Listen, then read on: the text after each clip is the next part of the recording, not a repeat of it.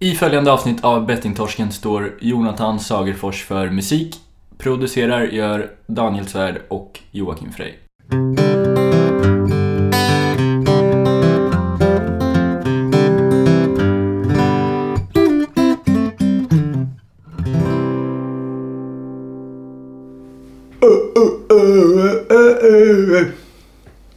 Ja, Spe- spelar du in nu? ja. Yeah, tjena.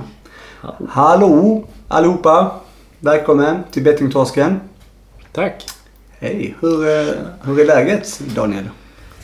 Det är så fint ser du. Det har, eh, här, är vi på, här har vi studs i dojan, som jag brukar säga. Studs i dojan. Det är ju fest idag. Jajamän. Examensparty. Examensparty. Mhm. Du, shit, eh, du har en, du har en Tuborg här. Tuborg. Ja, fint. Inte från Danmark.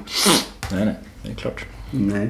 Men eh, vi måste ju säga det här. Du har ju ändå... mm, Du har gjort en liten förändring märker jag. Jag har någonting att berätta. Ja, berätta. Eller jag ska egentligen berätta, tycker jag. Eh, faktiskt. Det låter roligare när jag berättar tror jag. Ja, men jag vill säga en liten grej om det här bara. Ja men du kan berätta sen kanske. Okej. Okej? Daniel sitter nu med en mobiltelefon från 1990 någonting. Jättegammal mobiltelefon. Den har inte ens eh, sms-funktion och Den har knappt. visst sms-funktion. Ja men alltså du skrev till mig dö, ö, ä, ö. Vet du varför? Ja. Därför att den här är köpt eh, inte i Sverige. Mm. Så det är skitkrångligt att, att få till svenska eh, med sms. Jag har suttit hela dagen alltså. Men alltså den är ju inte, den är ju absolut inte, Jag tippar på 2001. nej jag tror nu fan 98. Vi ska kolla upp den.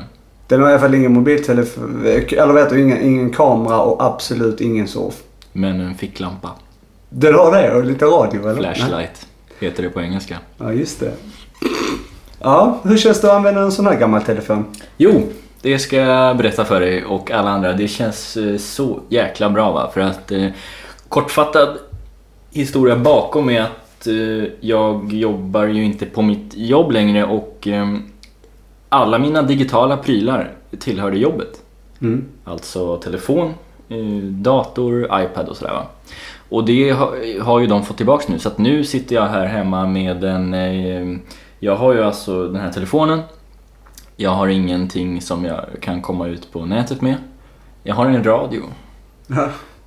Och det är ett nytt liv som börjar nu och det känns otroligt bra faktiskt. Jag vaknade i morse för att den här, jag, jag satte i mitt simkort, jag, jag köpte ett simkort idag till den här telefonen så att i morse när jag vaknade så hade jag Ingen telefon, ingenting. Jag visste inte vad klockan var. Jag hade ingen koll på omvärlden överhuvudtaget och eh, det var, det var underbart. Jag gick upp i lugn och ro när jag vaknade, jag åt frukost, jag lyssnade på morgonradion och hade det bra bara.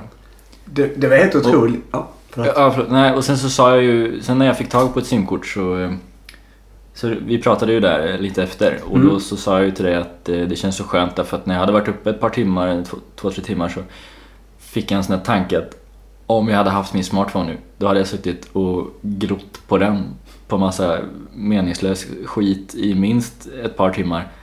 Eh, och nu slapp jag det. Ja, och det är det som är så jävla otroligt. Det är för att direkt när du säger detta här till mig. Ehm, när du ringde mig. Så, så var det ju verkligen så här att jag hade ju vaknat eh, en hel, eh, alltså under säkerligen samma, samma tid som du. Mm. Eh, utan att jag visste om det. Och, eh, och när du ringde mig låg jag fortfarande kvar i sängen. Mm. Men då var du ute på vift och hade fått tag på, på kort och du hade städat din lägenhet och eh, ja men egentligen verkligen gjort någonting av det. Jag låg kvar i sängen men hade legat där i en ganska bra stund och Mm. ordnat och fixat och skickat med mail och allting. Men jag hade inte kommit upp. Och så låg man där och kollade en massa, precis som du sa, onödiga grejer. Jag kände mig väldigt... Eh, Jag, jag har fått Låg. dig att må dåligt. ja, men, ja men fan, hur känns det då? Det måste kännas otroligt skönt.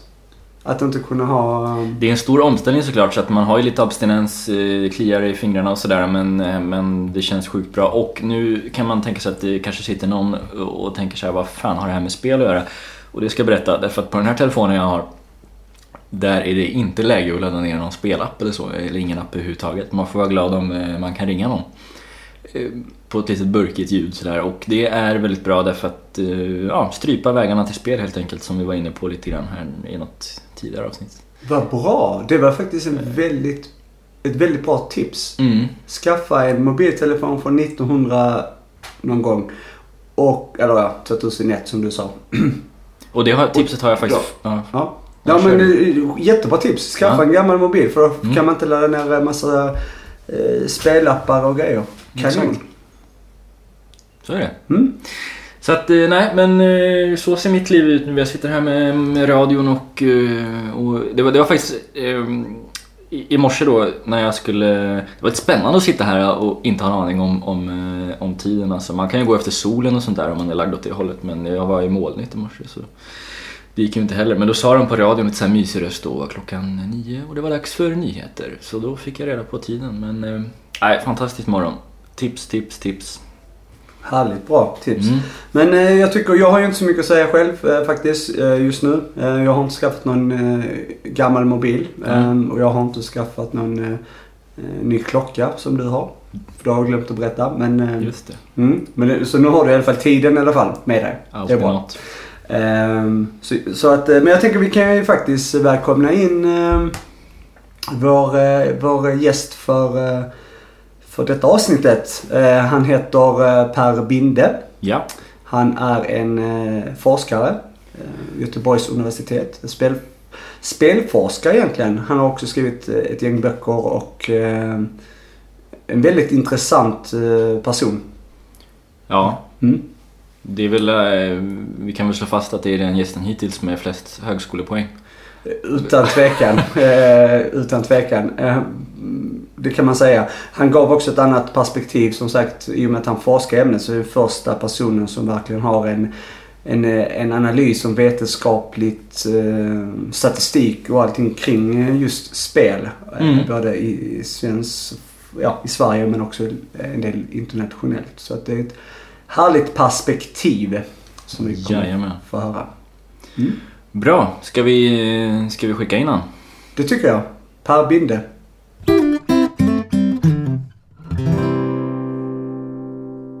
Hej och välkomna då till, eh, till Bettingtorsken. God dag Per, god eftermiddag. Hej! Tjena Jocke. Tjena. Tjena. Eh, Allt bra med båda två? Jo då, Ja, det är fint. ja. Härligt. Fredagkväll. Ja, Mm. fredagskänsla. Ja, just det. Och med dig Jocke? Jo, det är bra. Ja. Det är absolut. eh, Ja, själv då? Ja, det är fantastiskt. Ehm, kaffekoppen full och sådär, så det känns bra. Ja, då har vi alltså Per Binde med oss idag och eh, jag tänkte gå ut hårt här och fråga, vem är du? Jag jobbar på Göteborgs universitet och Mm. jag forskar om spel, spel om pengar. Det har jag gjort i eh, 15-16 år nu.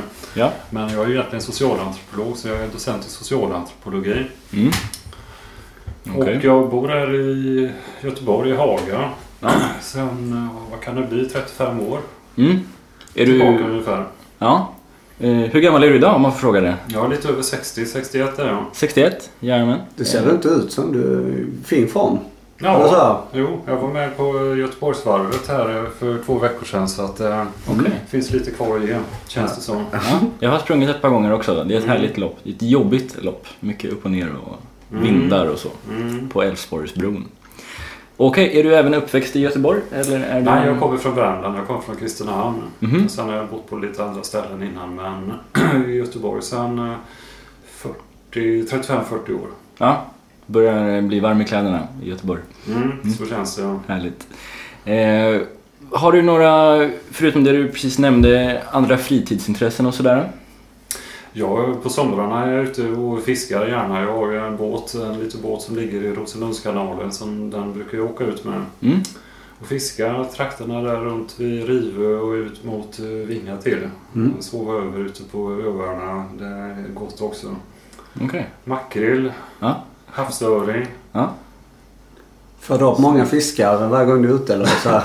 Nej, havsöringen tycker jag är det roligaste att fiska. Det är den största utmaningen då. Okej. För det första är det inte så lätt att hitta var de är och sen så ska man ju locka dem till hugg. Och sen vill de ju inte upp utan de sprattlar och har sig. Så att eh, det är väl kanske inte varje tur som Nej. det blir en havsöring. Men sen när makrillsäsongen kommer igång då är det ju inget större problem att få med sig fisk hem. Är du, är du gaisare då också i och med att du pratar mycket makrill här? Ja, faktiskt. Jag är inte intresserad av fotboll Nej, så jag har nej. inga, inga Okej. allianser där. Nej, alright. Jag förstår. Eh, ja, du, jag tänkte höra Per. ehm, du, du är inne på det nu också precis här. Du, du har ju forskat i ämnet eh, spel om pengar sedan 2001, alltså i 16 år. Mm. Eh, varför spelar man? Ja, det finns ju många olika spelformer och det är väl därför att det finns olika ska säga, attraktionskrafter i spel eller motiv för att spela. Om man tänker då eh, sportspel, då kan man ju tycka då att man är, vet mycket om sport och sen så hade jag en sån här skicklighetsgrej. Och ja, att det är det här som eh, gör att man är intresserad av det. Att man liksom prövar sin sin kunskap om sport och sin förmåga att analysera. Så, och det gäller travspel också. Så Mm. det kan man kalla skicklighetsspel då. Sen så är det väl också att spel kan ha en social sida. Så att Mm. om man var tvungen att spela själv så skulle man inte göra det utan man spelar tillsammans med sina kompisar. Eller om man kommer till något ställe där det finns folk så gör man som dem och spelar också i någon spelbutik eller vad det nu kan vara. Men så här flockbeteende då eller? Människan är ju en social Mm. varelse så det är ju inte så konstigt att man eh, anpassar sig efter kompisar och, och arbetskamrater och, och så här. Mm. Sen så är det väl så också att eh, eh, spelande, det så kan alltså vara spännande då. Så att om man tycker att livet är trist och, och tråkigt så här så kan man ju då söka spänning Mm. i spel. Och även också om man är lagd på det andra sättet. Om man eh, tycker att man är stressad och så här så finns det ju en del spelformer sådana här där man spelar gång på gång på gång. Så spelautomater. Så Mm. kan man ju komma in i någon sån här nästan hypnotisk stämning där vid de här hjulen som snurrar på spelautomaten och så här så man kan koppla av. Eh, vilket kanske då kan leda till att man gör det där i övermått. Mm. Men sen så finns det ju i spel också någon, någon, någon sån här kärna då att, att, att man kan vinna. Det, där, det är kul att få någonting Ja. gratis på något sätt då. Mm. Något oväntat och så. Människan är väl lagd på det sättet att eh, ja, om man går och handlar i livsmedelsaffären. En liter mjölk kostar eh, 12-14 kronor kanske då. Och man vet vad man får och man vet vad man ger. Men i spel kan man ju få sådana här erbjudanden när man ska köpa en lott och så kan man vinna för 25 kronor och så kan man vinna en miljon. Mm. Så det är liksom en, en någon sån där annan grej som kommer in där. Någon sån här fantasi som kanske inte har så mycket med pengar att göra egentligen utan om att om man har tur och det kan hända magiska, fantastiska saker som inte kan hända i det vanliga livet. Det kan hända, hända i spel. Mm. Okej. Så, så det finns många olika anledningar till att spela. Det gör det. Mm. Och det, därför finns det olika spelformer också som, Ja. som anpassas för det här. Jag tror att alla de här anledningarna de kan också, kan också kom, gå till överdrift. Då. Så det Mm. finns ingen, som jag ser det, ingen absolut gräns mellan att spela för nöjes skull och sen spela ganska mycket och sen så börja missbruka spel och sen så bli spelberoende. Mm. Mm. All, alla de här sakerna som stimulerar för den vanliga spelaren det kan också bli sånt som blir ett problem för den som fastnar i det. Okej. Men du, jag tyckte du själv då personligen, har du några egna erfarenheter av just spelmissbruk då? För det är ju den här podden handlar om. Mm. Eh, och... Eh, eller då hur, hur kommer det sig att du började forska i ämnet? Ja, det är en lång historia. Man kan ju sammanfatta den med att jag skrev min doktorsförhandling på italienskt material. Jag gick igenom en massa gamla böcker och, och artiklar och skrifter och, och nedteckningar om hur det var i Italien på 1880 till 1920. Mm. Och vad den avhandlingen handlar om det ska jag inte gå in på men en sak som jag inte fick med i den det var då en massa föreställningar som man hade om att man plötsligt skulle kunna bli rik. Och det kunde man bli genom att eh, kanske hitta någon förtrollad skatt eller man kunde spela på Lotto Lotto, man kunde... Helgonen hade också en, en liten roll i det här, kunde de ha. Och, och de avlidnas andar också, så det tyckte jag var ganska exotiskt det här. Jag tänkte det här kunde vara kul att forska vidare på. Mm. Men det visade sig att det var lite svårt att få finansiering till ett sånt forskningsfinansiering till ett sånt udda och eh, mysko-ämne så att säga. då, Mm. va? Så jag tänkte, det finns något likadant i Sverige då? Så I ett modernt samhälle? Ja, det är det här om spel om pengar. Så det var där det började. Okej. Att jag tänkte att eh, jag fick ett forskningsanslag för tre år. som handlade om spel som kulturfenomen i Sverige. Så att från början var, var det ingenting om spelberoende eller spelmissbruk. Utan det var bara spel. Liksom varför folk spelar, hur ser det ut i spelmiljöerna men också spelandet runt om i världen. Hur det ser ut i andra länder och hur det har sett ut genom historien. Mm. Men under det första året av de här tre, då spelade jag mycket själv. Jag, eftersom jag är socialantropolog ska jag ju göra fältarbete. Jag ska ju vara ute och träffa människor på riktigt så att säga. Inte bara experiment eller statistiska analyser utan vara med och spela själv. Mm. Och så, så att jag var väl varannan vecka på kasinot, varannan vecka ute på Åby travbana en gång då. Och sen så eh, i spelbutiker, spela online. Mm. Så jag, jag var ju inte liksom en yrkesspelare men jag var väl kanske som en person som har spel som huvudsakligt intresse Mm. i sitt liv. Hur upplevde du det? Alltså de erfarenheterna av det? Alltså drogs du med i någon form av beroende eller hur, hur kändes det liksom? Under det året? Ja, jag är väl så lagd så att om jag börjar med någonting så försöker jag väl se de liksom goda sidorna i det då. va. Så Mm. att jag tyckte det var rätt kul vissa saker då. Trav till exempel, det var väl det som jag tyckte var roligast då. För det är ju lite sådär akademiskt spel. Jag förstod ju under det året, för jag gick och pratade om spel med alla runt omkring mig då. Och det visade sig att det var en hel del andra på universitetet som också var intresserade av trav. Mm. Jag menar de här hästarna och alla de här olika egenskaperna och prestationerna i det förflutna Ja. så här och så, så kan man väga det ena mot det andra så tror man att den där har nog en bra chans Mm. till de höga oddsen då.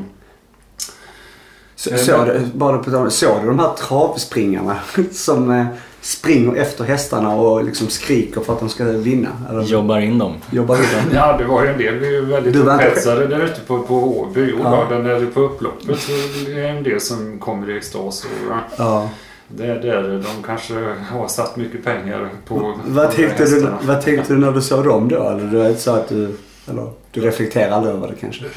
Det är ju ute på Åby, det är sina traventusiaster mycket. De har ju ett intresse för det också.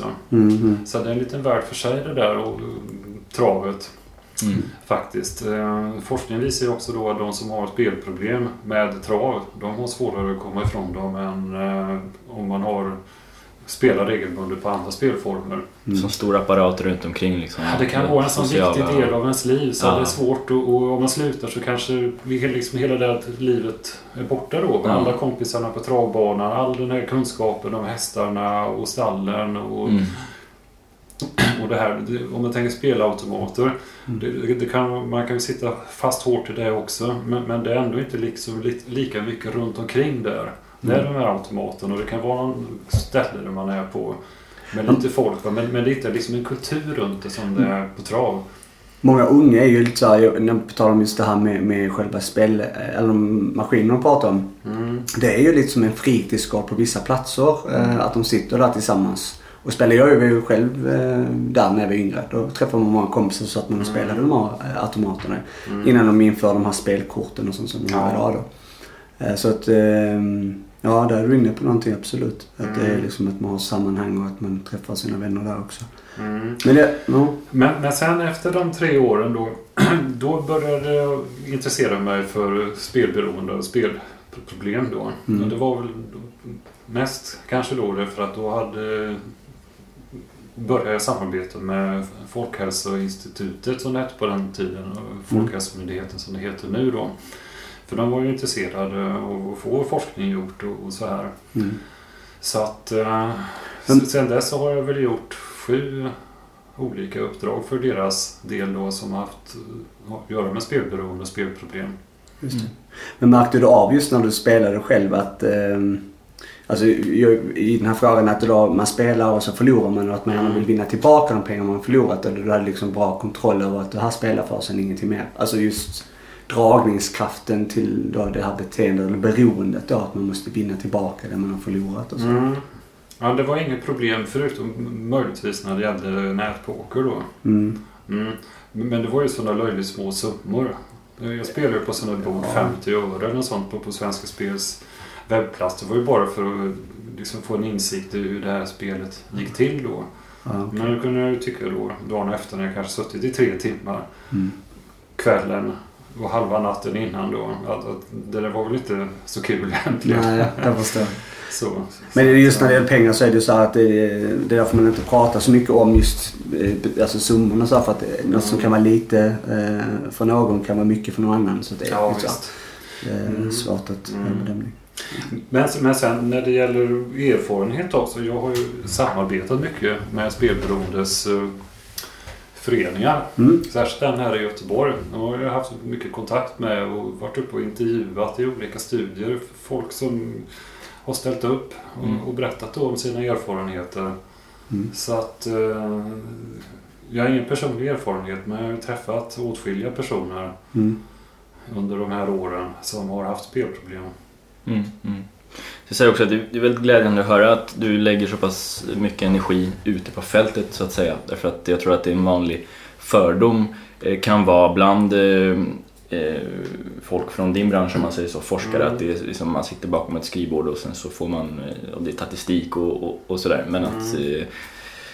det, det, det känns bra så att säga, det blir ett annat förtroende för det du Mm. gör då när, när du har sett det här med egna ögon. Liksom. Mm. Så det är superbra.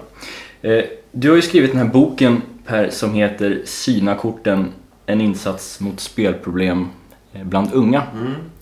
Varför har du gjort det?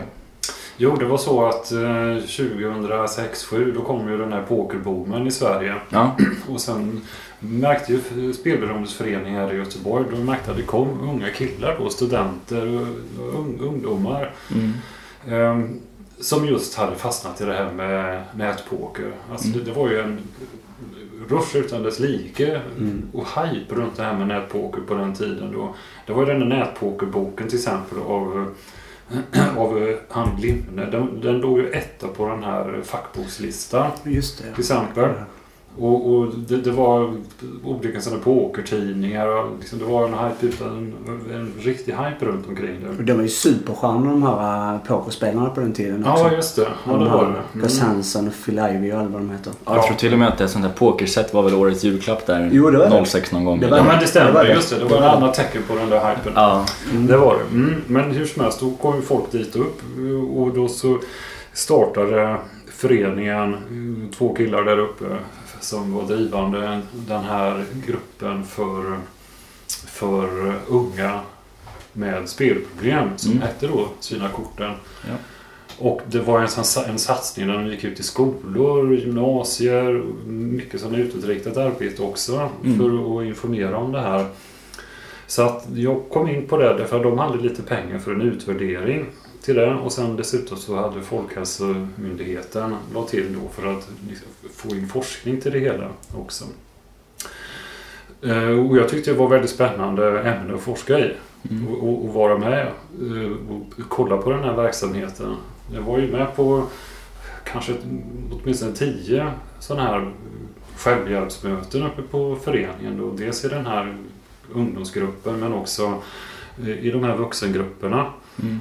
Så, och, väldigt intressant att se hur den här typen av eh, ömsesidigt stöd, kamratstöd, hur det funkar då. Mm. För man vet väldigt lite om det. Internationellt sett så det finns en del om Gambles Anonymous. Ja. Men de är så hemliga. Det är, Anonymous är ju verkligen Mm. anonymt där då. Mm. Föreningarna, spelberoende föreningar i Sverige är mer öppna. I alla fall den här i Göteborg. Mm. Har aldrig varit något problem att kunna samarbeta med och intervjua folk eller som i mitt fall här då faktiskt sitta med på de här mötena. Mm. Så att det var en sp- spännande studie att få insikt i hur eh, personer kan stödja varandra. Ja. Det, det var det Mm. som jag tyckte var bäst med den. Ja, det är ett viktigt perspektiv just det där med stöttning och, och bland anhöriga och sådär. Att man är Ja. uppmärksam på, på folk i sin omgivning som eh, Mm. man, man eventuellt tror har problem med. Mm. Vi pratar ju mycket om det annars också i, Mm. i podden. Mm. Sen tyckte jag också att det var bra att lyfta fram just de här spelberoendesföreningar som ett, eh, antingen ett alternativ till terapi eller som ett komplement då. Mm. Därför att eh, som sagt man vet en hel del om, om terapi och en massa studier om det men de här föreningarna och deras verksamhet det finns ju inte mycket skrivet om det. Nej. Sen också tillsammans med en spelforskare, Jakob Jonsson, Mm. så satte vi som redaktörer ihop en bok som heter Spelberoendes riksförbund 10 år. Mm. Den finns också Mm. Online All att right. läsa. Det är bra. Tips. Mm. Läs. För, för, det, för där kan man ju läsa också om föreningarna, hur de Mm. funkar. Och jag har skrivit två kapitel, eller ett kapitel i alla fall, om hur ett sån här kamratstödsmöte går till Mm. på en förening. Så det kan vara... Jag tror inte det finns många sådana skildringar. Och sen är det några personer själva från föreningen som ger sin bild av hur det har funkat. Mm. Eh, Du, du var inne lite här på internationellt där tidigare med Anonymous och sånt där. Eh, Mm. Jag tänkte höra, du, du själv då, du jobbar väl också eh, till, till viss del internationellt just i den här frågan då om just spel då? Eller spel om pengar. Har jag rätt? Jag har ju kollegor i andra länder som jag diskuterar med via e-post och när vi träffas på konferenser och så och skriver eh, artiklar ihop med. All right. Och så. Ja, för min fråga egentligen, jag tänkte bara höra här om du har någon uppfattning egentligen med Alltså just skillnaderna, skillnaderna mellan länder. Mm. Eh, alltså just gällande spel, alltså kultur och hur ser det ut med kontroller och lättillgänglighet, regleringar och Mm. just tradition och så här. Alltså om man gör en jämförelse med hur det är i Sverige kontra många av de andra länderna. Mm. Om man säger att Sverige jämfört med jag säga, USA, Kanada, Europa, möjligtvis utanför, utom Sydeuropa och Australien. Där är det ganska likt då. Mm. Det som inte är likt är andra världsdelar, Asien till exempel. Där, där har man inte samma uppfattning om spelberoende. Att det skulle vara en, en, så att säga, ett beroendetillstånd. Utan man ser det mer som att det är en, en brist på självkontroll, brist på moral, brist på respekt för familjen. Att man ja, beter sig på det här sättet. Så, så det är väl en, i grova drag kan man se en skillnad där. Mm. Sen när det gäller forskning så ligger väl Kanada och Australien ligger bra till. De har ju, Australien har ju en stor spelindustri. Mm. Så det finns mer kanske resurser till, till forskning och så. Men personer har ju spelproblem i eh, alla västerländska länder. Man har ju gjort åtskilliga studier på hur många i befolkningen som, som har den här problematiken. Mm. Och om man tänker då på den allvarliga problematiken, spelberoende, kanske ligger mellan 0,3 upp till 1 procent. Mm. Och sen om man tänker spelproblem mer, även de som kanske inte är helt beroende utan bara har det som ett problem, så från en halv procent upp till 2,5-3 kanske. Så Mm. det, det ligger i det spannet. Men, men det har också gå upp och ner då. Va? Ja. Det beror ju på sådana saker som du nämnde, till exempel reglering då. Mm. Och vilka spelformer, när det kommer en ny spelform som är lätt att fastna i. Mm. Kan man tänka sig att det skjuter upp då i höjden. Men om man tänker över längre sikt, de senaste 20 20-30 åren så finns det faktiskt en nedåtgående trend internationellt i eh, spelproblematik. Okej. Och det är väl då att man har under den tiden fått upp ögonen för den här problematiken. Mm. Det finns ställen att gå till för att få terapi och stöd. Spelbolagen börjar skärpa sig Just och, och, och ha sina kan säga, spärrar eller liksom försöker göra sina saker. Då. Ja, för jag tänker just det med regleringen. Liksom att om det är så reglerat så att man, eh, man måste spela på det statliga liksom i de här olika länderna. Eller om det utländska spelbolag Mm. också får lov att vara på marknaden. Och liksom, det är liksom skillnader där. Ehm, jag tänker i Sverige har vi ju väldigt många utländska spelbolag som, Mm. då, som där man kan spela på. Där finns kanske inte så mycket kontroller på det sättet. eh, här. Nej, det gör det inte. Och det är en olycklig situation då. Mm. Därför att eh, jag tror att det viktiga är det här regleringen då. Och sen Mm. som det är ett monopol eller om det är en eh, licensmarknad. Det är underordnat. Om man tänker det dåligt reglerat monopol, det är nog sämre än ett bra reglerat licenssystem. Mm. Så det är den här styrkan och omfattningen av regleringen. Mm. Och nu kom ju den här spellicensutredningen med sitt förslag för två månader sedan ungefär. Precis. Som jag tycker är i huvudsak ett bra förslag. Det går ju ut på då att de här utländska spelbolagen som finns på Malta eller Gibraltar och som riktar sig till oss svenskar här. De, Mm. de finns ju här nu. Mm. De har ju en jättestor del av online-marknaden. Men nu ska de in i ett system då och det är ju bättre det. Mm. Att, att det blir gemensamma regler för dem. Hur är det med reklam och sånt i de här olika länderna kontra Sverige? För att här är ju reklam överallt hela tiden. Mm. Alltså, ja, du kan sätta på TVn och så ser du tio stycken spelreklam under en paus på tio minuter liksom. Eller vad det är. Ja. Eh, Hur är det då i de andra länderna? Har du någon kännedom om det? Ja, I flera länder är det som i Sverige, då ökar som Danmark och Storbritannien. Mm. Men eh, Norge, Finland tror jag inte riktigt är på samma sätt då. Där har man ju valt att gå i en annan riktning och stärka upp de här monopolen. Mm. Eh, så att eh, alltså, Danmark till exempel, man har ju betalningsblockeringar, man har IP-blockering också. Alltså att man kan inte komma in på webbplatserna. Mm. Så att de, de företag då som inte finns på licensmarknaden, de, de eh, Man kan inte komma in oavsett var man sitter i, Nej, i, i landet. nej, fast det, det är ett licenssystem då. Va? Ja, men, men, men Norge är ju samma sak också då. Va? Mm. Så det jag vill komma till är ju då att om man har en monopolmarknad, det är väl kanske inte lika stort incitament för de här oreglerade bolagen att göra reklam som de har i Sverige där de redan har så stor Mm. del av marknaden. Ja.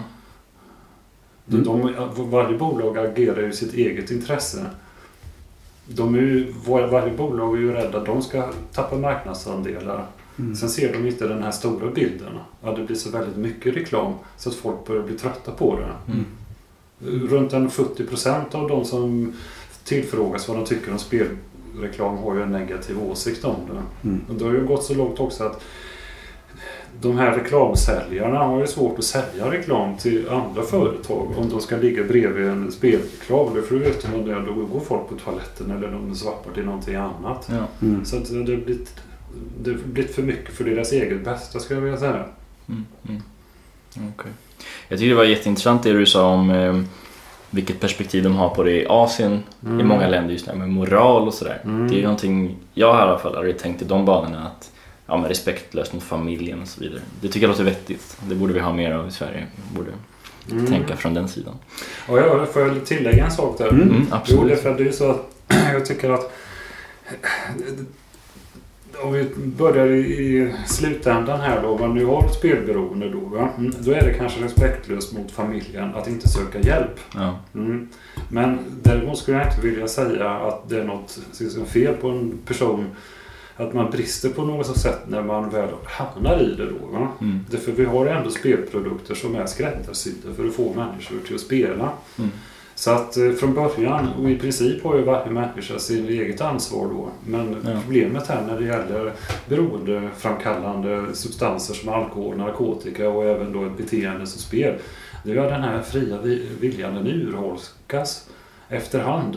Mm. Förmågan att inse sitt eget bästa på lång sikt påverkas ju. Man liksom tänker inte rationellt då. Mm. Det är därför det betraktas som en sjukdom. Mm. Så där kan man, tycker jag inte att man ska skuldbelägga som man gör lite, lite i Asien då. Att man, man har dålig moral och så man borde kunna skärpt sig och så. Va? Men däremot när man väl har hamnat i det så tycker jag man har en, en eh, bör man ju då försöka reda upp det. Ja, det är klart därför att det drabbar ju såklart familjen och anhöriga och de har ju Mm. exempelvis på, på föreningen så uppmuntrar de ju anhöriga att komma ner också. Eh, att gå på möten och kanske inte prata så mycket men lyssna för att få en förståelse och sådär. Så att, Mm. eh, ja. Eh, jag fråga, ser du någon röd tråd sådär bland folk som spelar mycket om man tänker sig personlighetstyp kanske om det är Kanske folk som håller på med idrott eller någon annan bransch eller det, finns det något sånt tydligt att man kan se att just den här gruppen är i riskzonen? Sådär? Mm.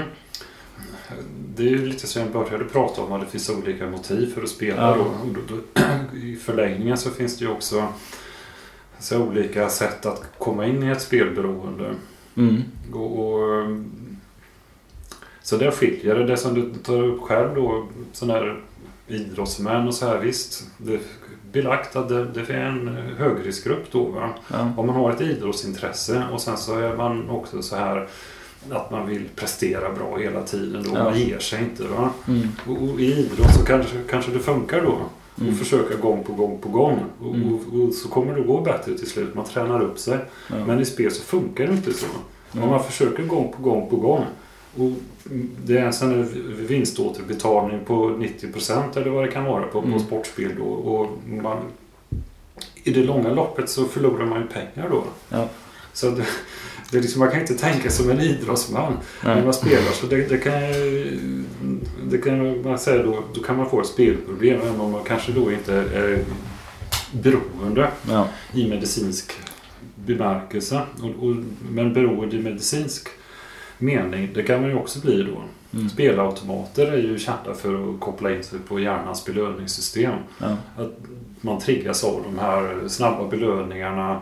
Det plingar även om man kanske har satsat 10 kronor på ett spinn och sen så vinner man fem. Ja, det verkar ju som om man vinner. Man vinner ju hela tiden om man har sådana multilines då. Va? Men det är ju till och med så att där, de maskinerna då att eh, de har ju, det är ju inprogrammerat så att när du trycker på knappen och en sån här Mm. bonus då är på väg att aktiveras. Mm. Redan där så, så är det väl att dopaminet börjar liksom sätta igång för att man är på väg eller man tror att man vinner Ja, fast man visst. inte vinner liksom. Nej, nej visst, det, det är precis som du säger. Alltså, den här dopaminruschen kommer innan resultatet är klart. Det är den här förväntningen. Mm. Det För ofta så vinner man ju faktiskt inte då. Mm. Men det är det att man precis innan alltså. Det är där som det verkliga påslaget Mm. kommer då. Och, som är en riskfaktor, det är ju biologisk också då. Att man har en, en eh, ska säga, medfödd genetisk, biologisk... Eh, det finns i, en från början då. Det här, om man tittar på... Är det någon sån gen då eller som, som är i kroppen? Ja, som, det finns som, en hel del forskning. som beroendegen liksom eller något. Ja, det är i alla fall gener som är signifikanta, som är viktiga i de här sammanhangen. Så man kan se att de har någonting med det att göra. Men sen exakt interaktionen där mellan dem, det vet man kanske inte så mycket om. Men det ser alltså likadant ut ungefär när det gäller alkohol och Mm. eh, alkoholberoende och spelberoende. Att ungefär 50% av så att säga, skillnaderna att bli eller inte bli beroende då förklaras av biologiska genetiska skäl. Och den övriga 50 procenten det är ju socialt och kultur och sånt då. Så det behöver inte vara till förstås att eh, säger ens föräldrar eller någon annan som man då får eh, sina gener ifrån. Eh, att de då eh, har någon form av beroende. Eh, det behöver inte vara att de har spelberoende för att man själv ska bli spelberoende. Nej, De kan ha andra beroende. Visst, det är det här med dopaminsystemet Mm. och, och en del andra system som har att göra med att liksom söka förstärkningar och att fly också från, från saker och ting som är obehagliga. Både negativ och positiv eh, förstärkning. Men det är ju inte så att någon människa från början är dömd av sina gener att Nej. få den här problematiken. Utan det, är en, riskfaktor som man kan se när man gör stora statistiska undersökningar. Mm. Men du menar alltså ändå att, eh, om vi tar ett spelberoende då, att det beror till 50% på gener? Ja, om du har, om du har personer med allvarlig spel, spelberoende problematik. Mm. Då är 50 av dem, då finns huvudförklaringen i generna. Ja, okej. Mm. Intressant. Det, låter det låter tycker jag jättemycket alltså. Hade de inte haft de där generna så hade inte de Nej. suttit där de 50. Det hade varit 50 andra då va? Som var mer lika de här 50 som inte hade den här eh, genetiska Mm. uppsättningen. Då. Sen Men- det. Ja. Mm. Men sen hur många av de som har den här genetiska så säga, koderna, hur många av dem sen blir beroende? Det är ju väldigt svårt att säga. Mm. Det, för det beror ju på tillgänglighet och, och Ja. miljö och, och hur det ser ut runt omkring dem. Ja.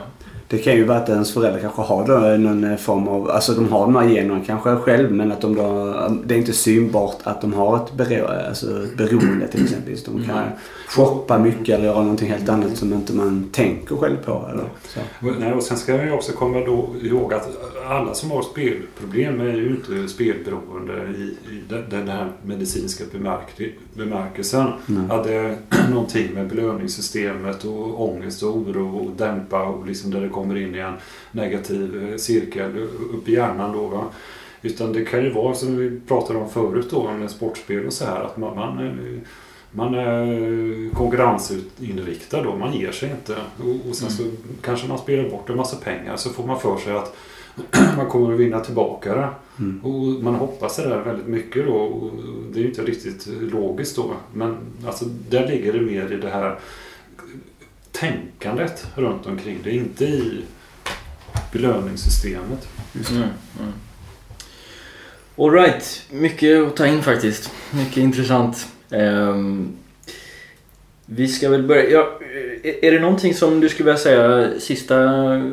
nå- Någonting du har sysslat med sista tiden här som, är, som har varit extra spännande eller sådär extra intressant som du vill dela med dig av? Mm.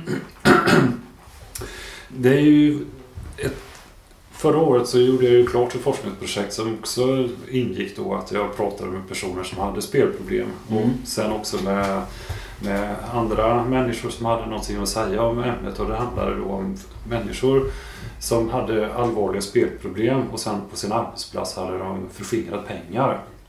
Okay. Så det var en, en spännande eh, undersökning tyckte jag. Mm. För det var nästan kusliga historier en del av den. Helt till synes vanliga människor. Kanske då någon kvinna som eh, hade råkat börja spela på spelautomater. Mm. Alla de här män som var med i den här studien och som jag hörde talas om, de hade ju då jobbat länge på sina arbetsplatser. Så det var socialt stabila människor. De hade fått ett förtroende ha hand om pengar som ekonomiansvariga eller Mm. sådana här mellanchefer på banker och sånt. Så de verkade vara utan allvarliga psykiska och sociala problem då. Va? Men sen så kom det här med spel då. Och sen så hade de spelat bort för mycket pengar. De skämdes hemma. Och sen så öppnade det sig som någon sån här liten möjlighet på jobbet då. Om de Mm. kunde låna lite pengar som de upp- upplevde det då. Va? Som de skulle betala tillbaka sen då när de hade spelat lite till och vunnit. Men så gick det ju inte då. Utan de förlorade ju mer och sen så fortsatte det här som en ond cirkel. Mer och mer pengar som de förskingrade. Mm. I alla fall de här som hade gått hela linan ut. För det slutade ju då med att de blev påkomna. Och en del av dem fick ju fängelsestraff. Mm. Och fick betala tillbaka miljontals Mm.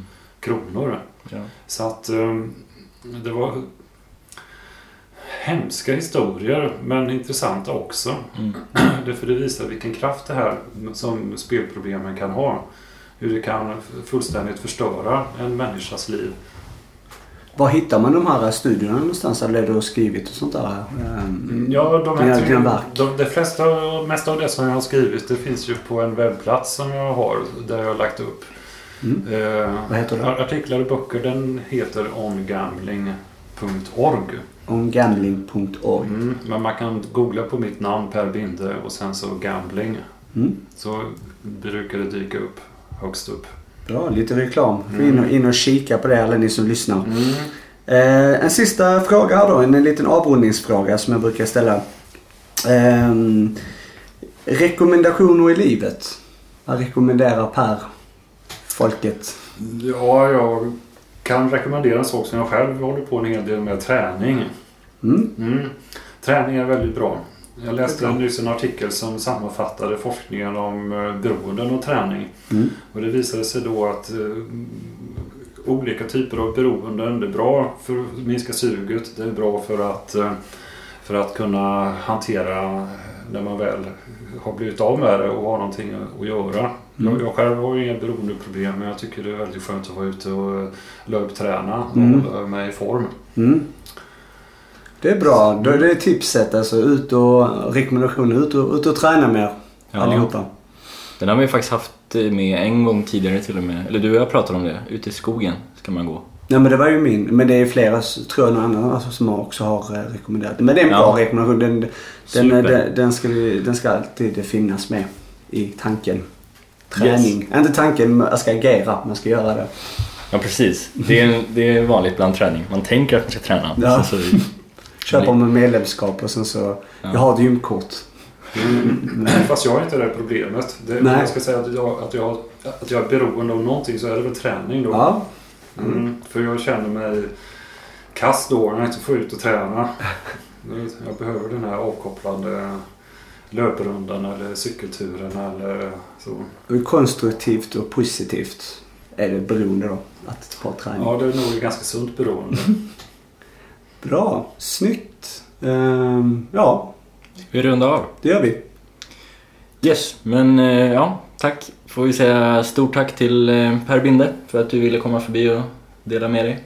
Ja, det var bara kul. Jag tycker det är jättebra att ni har den här podden. Ja, härligt. Snyggt. Tusen Okej. tack. Tack.